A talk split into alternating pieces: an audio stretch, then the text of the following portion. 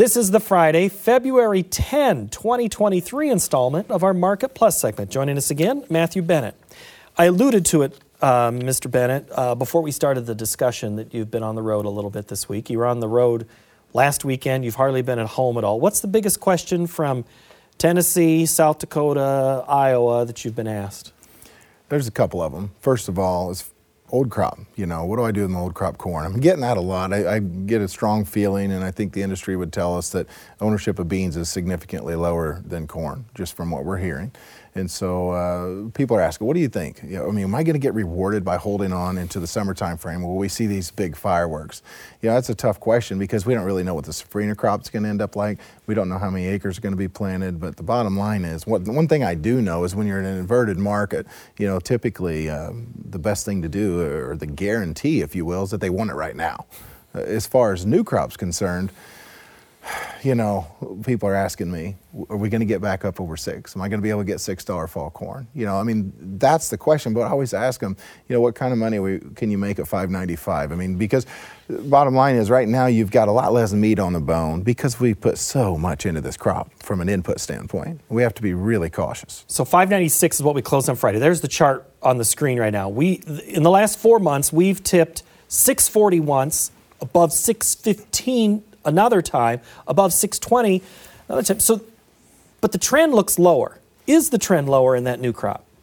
The trend is lower, and what you have is a series of lower highs. You know, if you look at that that chart, it's in, like, for instance, on Friday, you know, we, we get all this bullish news and enthusiasm. You know, you've got missiles uh, flying around, and you know, uh, wheat market's taking off and going stronger. But uh, D's corn is really struggling to kind of get over some of your moving averages. And uh, and bottom line is, uh, I don't know that we get up over six again. I think we do. We probably do.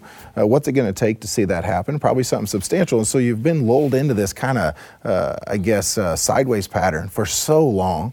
And the bottom line is this, Paul we're going to break out. Uh, if we break out to the upside, we're all happy. We shake hands and laugh about it, right? You break out to the downside and you don't have a plan in place, you're going to look back over months of opportunity that you didn't do anything.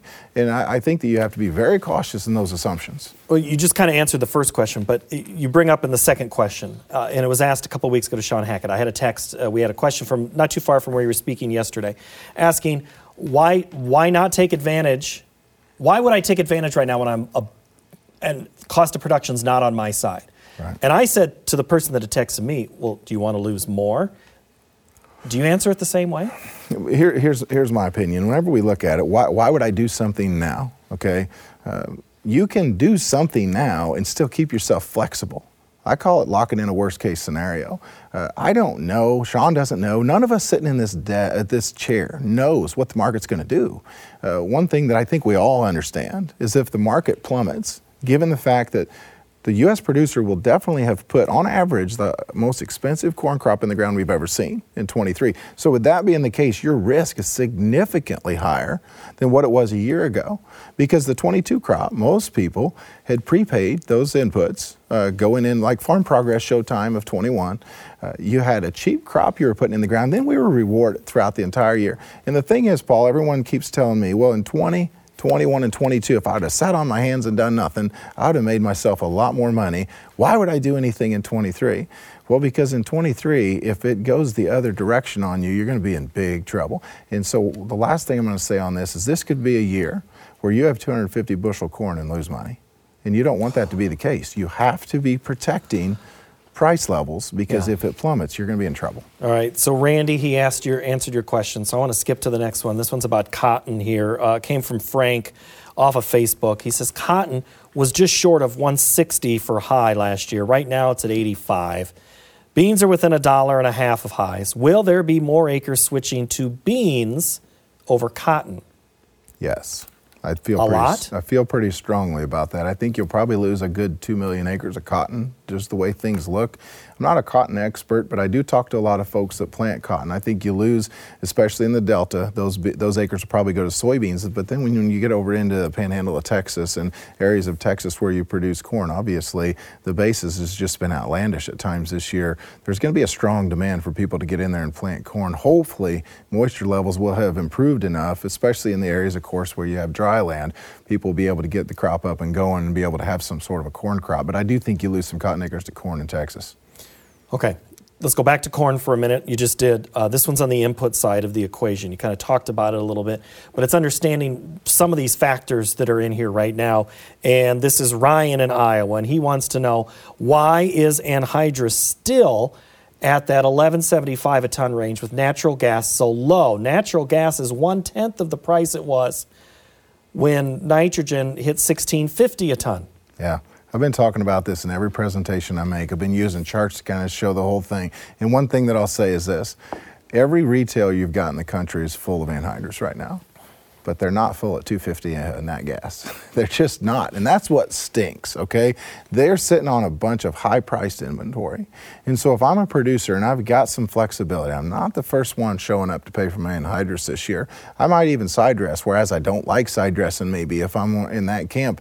I'm going to do things that maybe I don't want to do in order to save myself a significant chunk of money because uh, the producers I know they're able to go to the river and pick up their uh, fertilizer for instance right now. It's so much cheaper than the rest of us that bought ours last fall, including myself. Uh, but whenever it comes to anhydrous ammonia, uh, the bottom line is you can't get it as cheap as what you think it should be based on that gas because everyone's sitting on a very high price supply.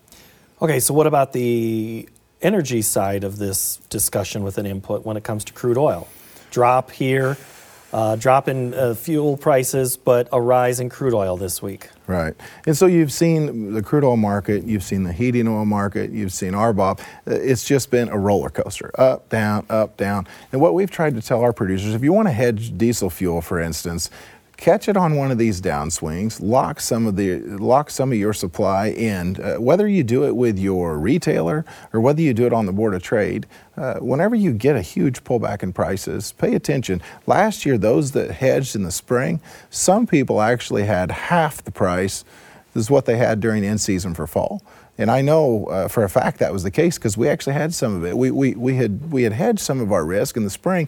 We didn't want to do all of it because you don't know if you want to do 100% of it, you know, and it's not as easy to get in and out of contracts, you know, whenever you're talking fuel, uh, is maybe what it is uh, whenever you're hedging corn and beans. I'm not an expert in it. I just know I wanted to lock in cheaper fuel prices. Uh, we did the best we could, but our in season price was out of this world this last fall. Keep in mind what happened to you last year and maybe hedge off some of that risk you're darned if you do and darned if you don't at some point. Well, yeah, I mean, but you know, you, you the last thing you want to do is go in completely exposed. Yeah. You know, uh, the thing I want to do is quantify as much of this as I can. One thing I've been talking about is risk management isn't just about corn and soybean prices. It's about fertilizer input. Uh, you know, when you buy your fertilizer last fall, uh, and you had six and a quarter to six thirty, you know, at the Farm Progress Show time to actually lock in for D's corn. High-priced inputs should be met with high-priced corn because you're buying the high-priced inputs with the thought corn price is going to stay high forever. They don't. We know that. If you want to sell Matt Bennett anything, I think the best time to go see him is around Farm Progress Show. He's very cognizant of all the prices at that time. Thanks, Matt. Absolutely. Uh, I want to move uh, I want to move to Phil in Ontario here. Uh, I might circle back to the other question in a minute. With basis levels for corn consistently at historically high levels over the last several months and a big disparity regionally, how transparent are grain prices at the local level? Is shopping around for the best grain price more important now? You've talked about basis, you've talked about those with energy that could go to the river. How do you shop around trying to find somebody to buy your grain? I think that anybody who you think you might want to have any sort of a potential relationship with whenever it comes to buying your grain, let them know what you have. Uh, yeah, that's a good question. And I always feel like the best thing you can do is to have some flexibility. Now, I know most producers can't store all of their corn on the farm. And I also know that a lot of producers like, for instance, hauling to the elevator whenever they're offering maybe free DP. If it's someone that you always deal with, okay, but this is the type of year where physical ownership could pay humongous dividends. And so, if you're in that position, by all means, I would be very cognizant. I know some folks that have hauled uh, an hour farther away from home than what they have in the past and made 30 to 40 cents doing it, uh, and even more than that. Uh, I know a lot of folks in northwestern Iowa over the last couple of days have told me they've never seen basis levels like they're seeing them. But the next question is, do you think they'll get better? You know, and so I'm just saying, I don't know if they're going to get better, but can can you work with this? Can you live with this price level? Because uh, I, one thing I would tell Phil if he's trying to figure out what to do, same thing I'm telling everyone else. If you sold out today at last fall's yields, what kind of money would you make? And so then if you, the answer for most folks that raise a crop is a lot, right? I don't know the exact answer, but it's a lot. So then your question is, what good does it do me to sit here and hold on? Well, that's a question. We're going to go again. Sorry, Julie, out of order. We're going to go down to Jeremy in South Dakota. He wanted to know on Twitter: Can a farmer decision, a farmer's decision to sell grain, affect the price? If farmers pre-sold less new crop grain, would it help prices go higher? So that's taking what you just said, I think, a step further. So if we sold less, would it help prices to go Yeah. higher? So in essence, uh, whenever you sell, it provides hedge pressure. Uh, you know, I don't know that. I mean, that's a that's a noble thought, and it's a nice thought. I just don't know that it's going to impact things the way they do. I'd flip that around a little bit. If Jeremy wants to sell, for instance, at six dollars, or the price that would get most um, I-state producers six dollars, uh, you know, fall delivery, which is probably around six and a quarter, six thirty. If that's what he wants, then I think the question you got to ask yourself is: Is there anyone else in the country that's wanting six dollar fall delivery corn? And there is. And so you got to be really cautious. Uh, I don't think the farmer holding out, if we all decided we were going to try to band together and do that, I don't think that's going to impact the price in, in that magnitude. And the, and the other thing is, is when it starts to rally, you're going to have some jerk that's going to come in and do what we all asked them not to do. Yes, because I gained a dime. Well, I, I want to lose it. Matt Absolutely. Bennett, good to see you. Thank to you so you. much. Yeah. Uh, appreciate the time. Yeah, absolutely. Thank you. And the Franograph meter question is on Twitter if you want the answer for that. Next week, we are going to look at the homegrown industry that's at the crossroads of a couple of things uh, called commerce and conservation. And we'll have Chris Robinson with us. Thank you so much for joining us and have a great week.